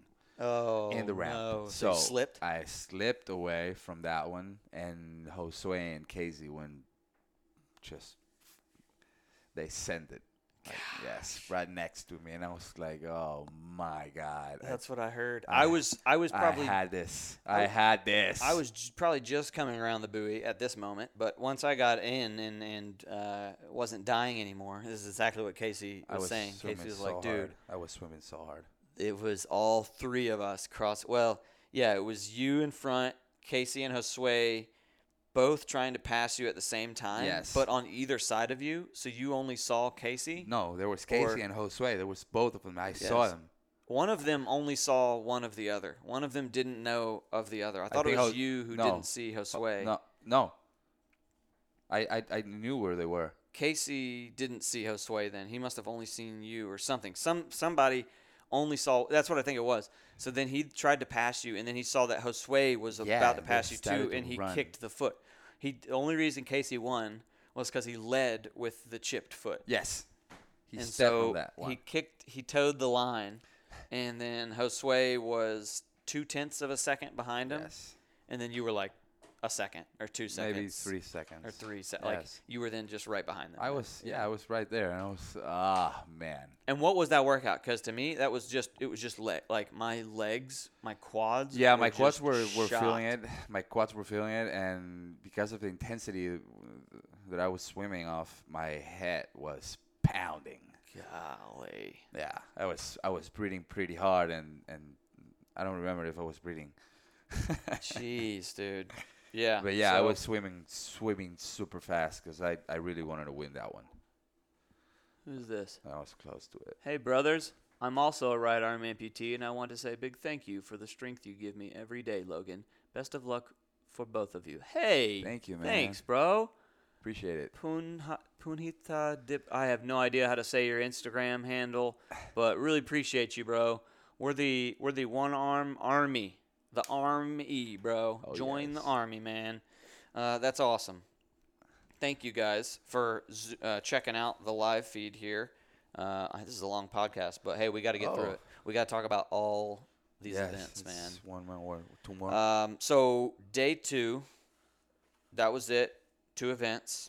Yeah, that was a good day for me. That was gracious. That was like I appreciated that programming. I know when we first got there and we first knew that there was like only 7 events for us, I was pretty bummed. And I was like, man, we're not going to get a show of fitness enough. But, hey, I got to say, I'm glad that it was good. 7. It was good. I mean, good. 1 more day, I wouldn't be mad. No, man, you were well on your way. You were gaining points. Yeah, I was close enough. You were going to take the podium. I was close enough. All right, so day 3, Thursday, July 29th, we show up. And we've got 2 more workouts, event. Yep. Well, they call it event 7 and event 9 just because for the rest of the divisions, that's what number it was. But for us, it was event 6 and 7. 7, yeah. Total of 7 events. So what they call event 7, our actual event 6, was another workout outside at the North Park, as they call it, the field, the outdoor field. The North Park. It was super interesting rep schemes. Like these freaking rep schemes. Like, what in the world are we doing with numbers? Yes. Like we're athletes. We're trying to go out here and perform. Now we got to remember all these numbers. And now, granted, we don't. Like Judge has to remember, but you should know as an athlete. And this was like doing freaking algebra for me out there. So this is what it was. Yeah, it was straight through. So kind of like chipper style.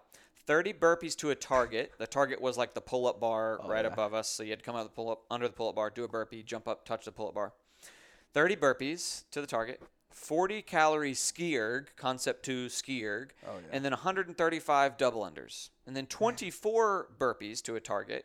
And then 30 calories on the skierg. And then 108 double unders. No, not 109. 108. Not 110. 100, not 100, 108 double unders. And then we go back to the burpees and do 18 burpees to the target. Not 20, but 18. And then we do 20 calorie skierg. And then we finish with 81 double unders. Not 80, not 85, 81 double unders. Not 82. Like that's 81. In your head, actually. Like, what in the hell? And I'm sure there's a reason to it. I'm sure there's some algorithm or total reason as to why this is the number. But and I'm just giving them a hard time at this point. But this is ridiculous. This was ridiculous numbers. Fun workout, ridiculous numbers. Time cap of 16 minutes. So we had, again, 30 burpees, 40 Kalski, 135 double unders. Let's talk about the double unders in this workout. That was a bunch of bullshit.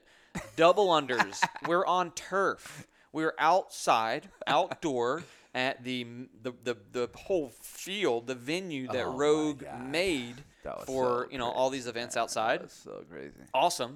Awesome turf, like state-of-the-art turf. Yeah, shout out to Rogue. That was incredible. Best turf in the world. Best setup, really cool.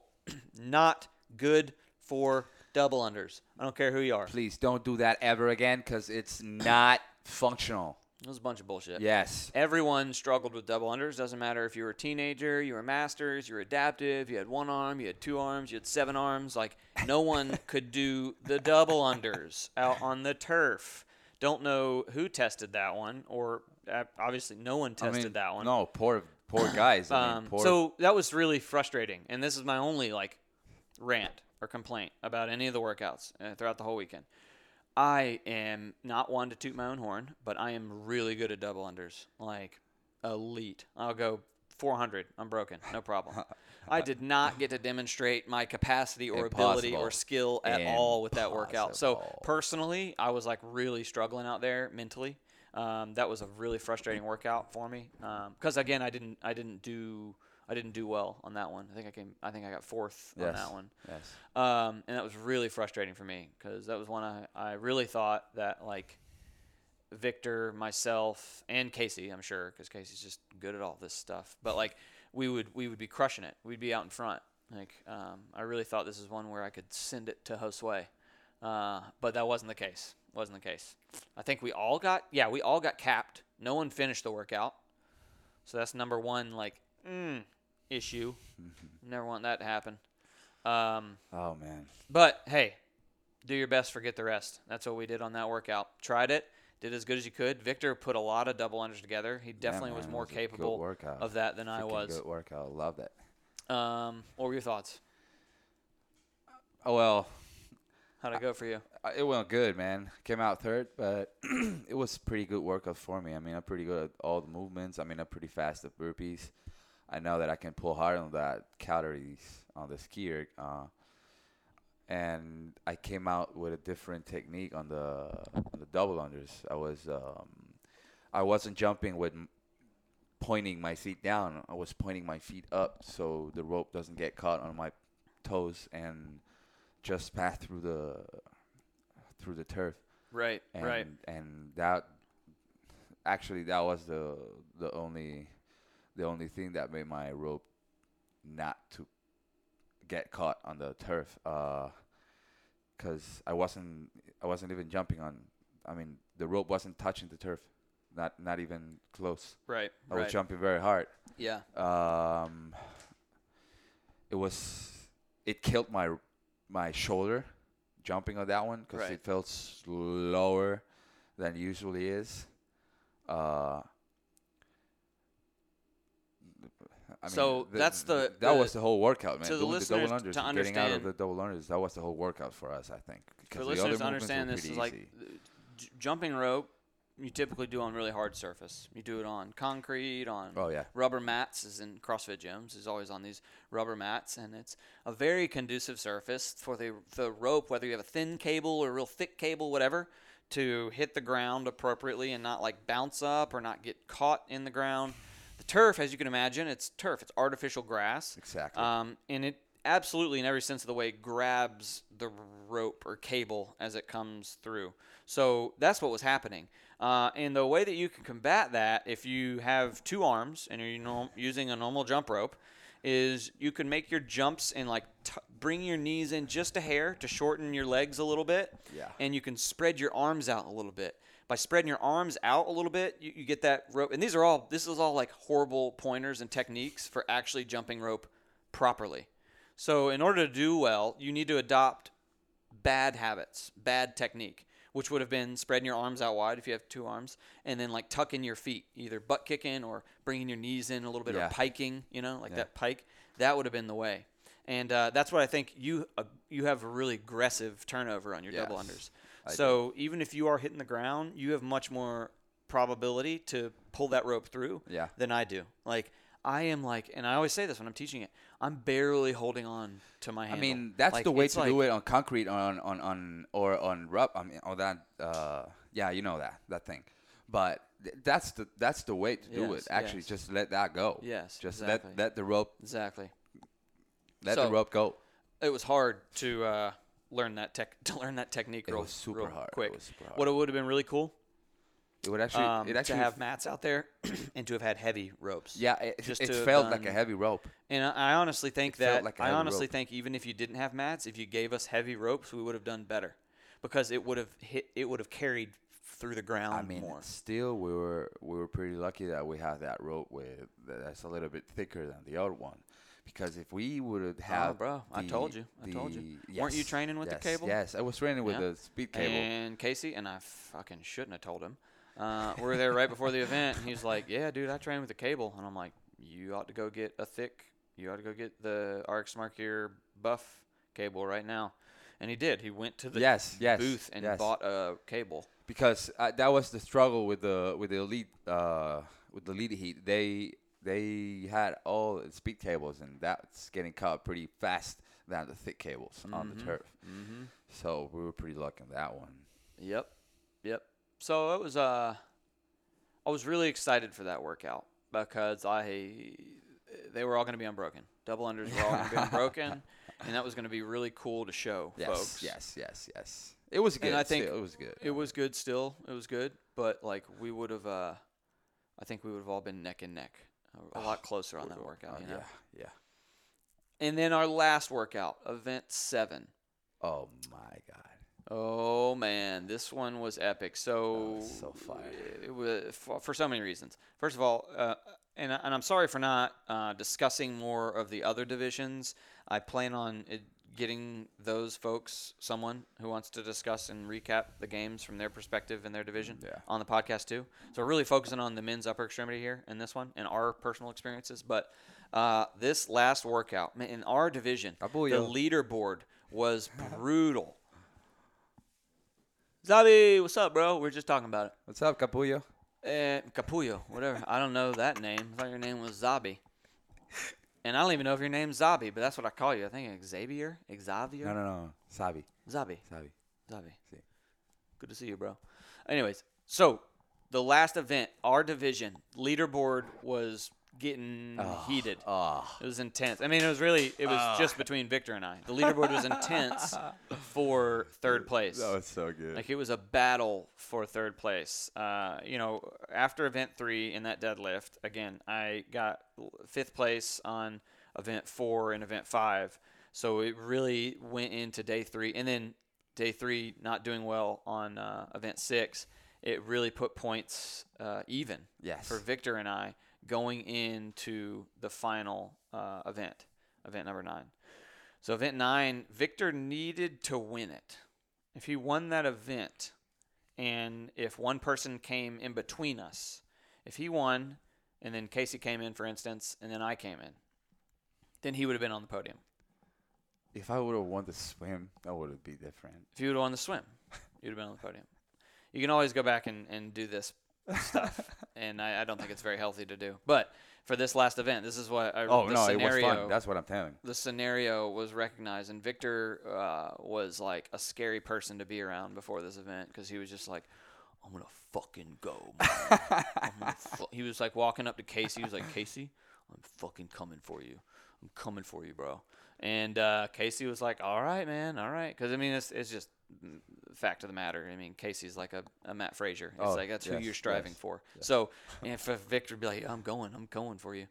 And Casey was like, all right. That fired him up too. Yeah, it fired him up because he was telling me, he was like, Logan, you have to go. Like you gotta Victor's gonna go on this and you have to go with him or you're not gonna get on the podium. So Casey was telling me the situation because you were telling him you're attacking the situation. So that's what it was. And I had no other strategy other than I'm going to go as hard as I can and try to finish this. That workout was I was managing just horrible quads at that time. My legs were shot. I was so wrecked, dude.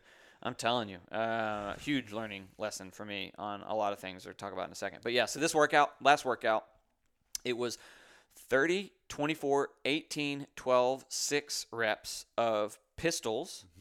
And after each one of those sets, like you did 30 pistol. And a pistol is a single leg squat. So like alternating on either leg, you have to go back and forth, do one single leg squat on one leg, one on the other, counting every time you go down. So 1, 2, 3, 4, 30, and then you go from 30 pistols to 10 dumbbell thrusters with 70 pound dumbbell, just one obviously holding in our one hand, doing 10 thrusters. A thruster is like a dumbbell, like holding the dumbbell at your shoulder, doing a squat, and as you come up from the squat, you press the dumbbell up overhead.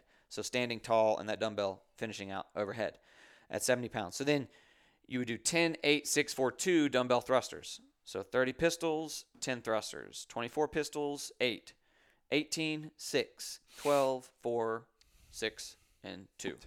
So if you can imagine those movements, it's a leg blaster. Like just fry the legs with a little bit of shoulder fatigue in there from the thrusters. And it was in the Coliseum, so we were inside. All of the men went at the same time. We're all lined up to go, and it was epic on so many levels just because it was Thursday, which is when a lot of the other athletes are coming in, a lot of the media and a lot of the folks are coming in. So, and we were inside in the Coliseum, so we had a lot more participants, a lot more spectators there watching this final event. And it's the final event. It's the final day. The finale. Off. And division. And so, that workout, 3, 2, 1, go. And Victor went flying. Casey went flying. You stayed right with him. I was right there, man. All the way to the end. Yeah, I was right there. You finished, what, 30 seconds? I don't know. We were super close. Yep. We were super close. Yep. He was moving, I was moving. He was moving, I was moving. Yep. It was a good workout. It was I was super hyped, man.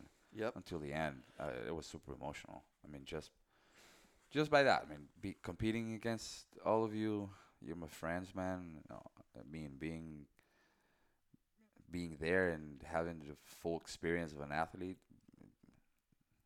having the chance of being called as a game athlete, you know. Yeah. 'Cause now we're not adaptive, you know. I mean, it's still adaptive, but still, I mean, we showcase that we are athletes more than anything else. That was really cool. It was such a cool way to finish because whatever. Like, we all crossed the finish line in that workout, and placement was what it was. Again, the worst-case scenario, you're the 5th fittest person on earth in your respective division. That's the best. Yeah, it's amazing. It's awesome. So once we all crossed the finish line, it was pure celebration. Oh, my God. Like, we're all just happy. Yeah. Now, you know, the competitor in you for sure wishes you'd have done better, for sure. You know, wish Victor had been on the podium, wish I had been higher on the podium. All these things, of course, from a competitor perspective. But from a human being perspective, from like a dream and a vision that you have when you've become so passionate about something, and then to watch that dream or vision come true, and then to have a moment while your dream is coming to fruition where you intentionally get to be like introspective and reflect.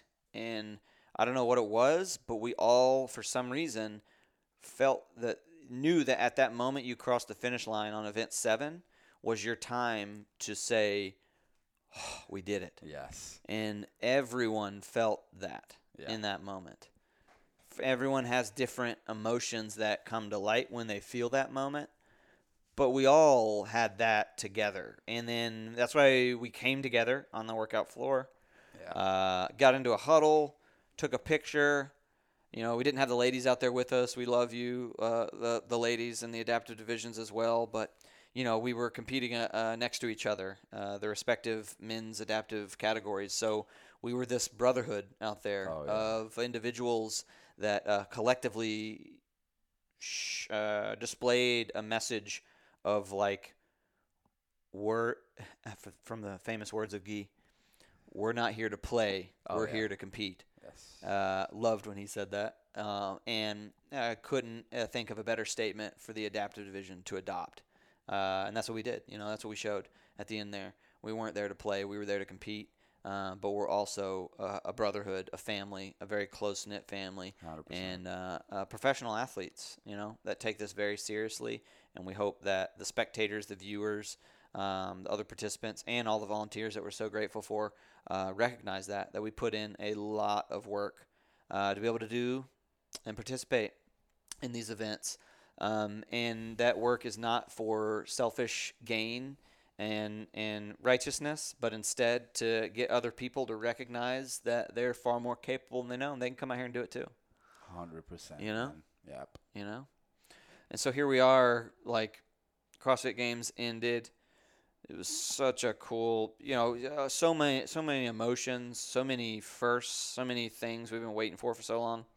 And now it's leading to more serious consideration for us as athletes, for us as competitors, and I think for us as opportunities with brands and with media, which is helpful, you know, especially if you're doing this full time. That's what we need, man. That's what you got to have. That's what we need.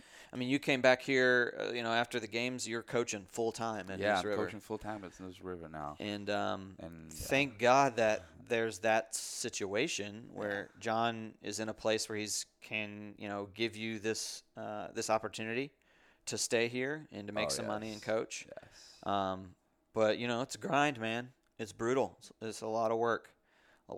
So 100%. so thankful to the CrossFit Games and CrossFit for the opportunity. And, you know, obviously we want to see this thing grow in so many ways. It is. It's going to grow. All the divisions we want to see there, the growth of that, the continued opportunity to compete in the sport of fitness in CrossFit. And, you know, it's cool that we have the games, we have the open. And I think, you know, for those listening, any adaptive athletes out there want to get started and get involved, you got to get involved. You got to get started. It's a lot of work, and it takes a lot of time to get to this this level potentially, or it might not. You might just be naturally gifted and crush it. Oh yeah. But there's endless opportunity, and if not through CrossFit, through WheelWOD, and frankly, that's the best place to start. Oh yeah. WheelWOD gives you, and that's what's coming up next. So like we just did the CrossFit Games, November. And then we've got the WheelWOD Games, which is sort of, I would call it like the Adaptive Fitness Championship. Yeah. I mean, it's called the WheelWOD Games. But that's what it is if you want to think about what that event is focused on. It is only for adaptive athletes to compete and deem the fittest in their respective category amongst all the categories. And the great part for WheelWOD is that it's exactly where you can start. There are all the divisions, appropriately classified divisions for consideration of impairment and then sort of sub-impairment. So like if you're upper, are you below elbow or above elbow upper? Things like that. Are you seated? Are you seated with hip function or without? Things of that nature, which is really helpful for leveling the playing field. So I encourage you to check it out. Go to wheelwad.com. You can learn more about how to get involved in the competitions coming up. I think there's some wild card spots if you want to try to qualify for November, but that will be here in Raleigh, North Carolina, and really excited to compete in that one. It's going to be awesome to see all the fellow adaptive athletes again. It's going to be hard too. It's going to be tough. It'll be very different. You know, that's the interesting part, and this is minute details to the general public, but like the CrossFit tests and the WheelWOD tests are quite different in the sense, especially now, 100%. Because the CrossFit had to think about exactly what our field was: a below elbow, a guy with two arms, a guy with one arm. How do we make the movements just the same for them, where there's no unfairness or competitive advantage, or just ability advantage? But whereas with the WheelWOD Games, specifically this year, it hasn't been that way in the past. WheelWOD will always implement, weight multipliers or coefficients in order to account for 1 point of contact versus two in the upper extremity. But now moving forward, there's actually an upper extremity above elbow division, and then an upper extremity below elbow division. So just it's only due to the population. We've got enough folks. Yeah. Victor and I and so many other upper extremity athletes have been such good advocates and have pulled in, by peer pressure or not, I'm not sure. We've pulled in enough other upper extremity athletes that are fired up to participate and compete, that we have a population size that allows us to go a little bit deeper within that category and get that above elbow, below elbow perspective. Same thing happening with lower extremity, which is huge difference in ability and task accomplishment between above knee and below knee. Yes. So these are big strides that we've been aware of for a long time, and now we're finally able to move forward. So if you're hesitant because those sort of considerations were something you're thinking about, like, well, I'm an above knee, I'll never beat that Ole guy who's a below knee. Well, hey, don't worry. You probably won't. That's true. But you should still show up and participate and compete. Yes. You're really competing against yourself, and there's a division for you now. There's a spot for you. And for those who have been participating in that position, you had to be the leader. You're the pioneer of this thing. So we'll continue to make it happen. Yeah. And thanks for being here and joining us. Major and minor too. So and if you show up, don't worry about that. Yeah, if you're neuromuscular, we've got all the considerations. Yes, Dowdy. Don't worry about it. Hey, John. Glad to meet you too, man. Lenny. Hey, WheelWOD. We're just talking about you. Cool, guys. Well. What we said? What? Metal. That's my older brother. Metallobism. Metallobism. Metallobism. Yeah. Victor ran a marathon on that swim event. That's funny. Yeah, pretty much. Pretty much. Yeah. Well, guys, thanks so much for anything you want to talk about, Victor. Anything else you want to talk about? No. That's really it. Everything. Games recap. WheelWOD coming up. Bacon Beatdown. Bacon Beatdown was epic. Living here in Raleigh. It's been great. We're having a lot of fun. Yeah. I think Victor lives in North Carolina now. I do. Sorry, Ecuador. Sorry, bros. We'll come visit. Well, guys, thanks for listening, and sorry it was so long until this episode. Oh, my God. Everybody says, if they start a podcast, I'm going to come out episode a week. Most people are pretty serious about that. I apologize. I'm serious about delivering a podcast and trying to give some authentic conversations to folks that are interested to listen to in this adaptive space.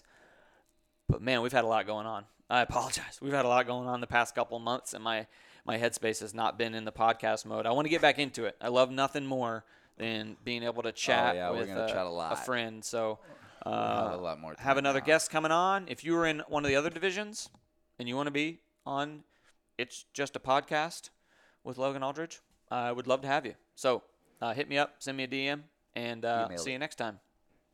Peace. See you guys.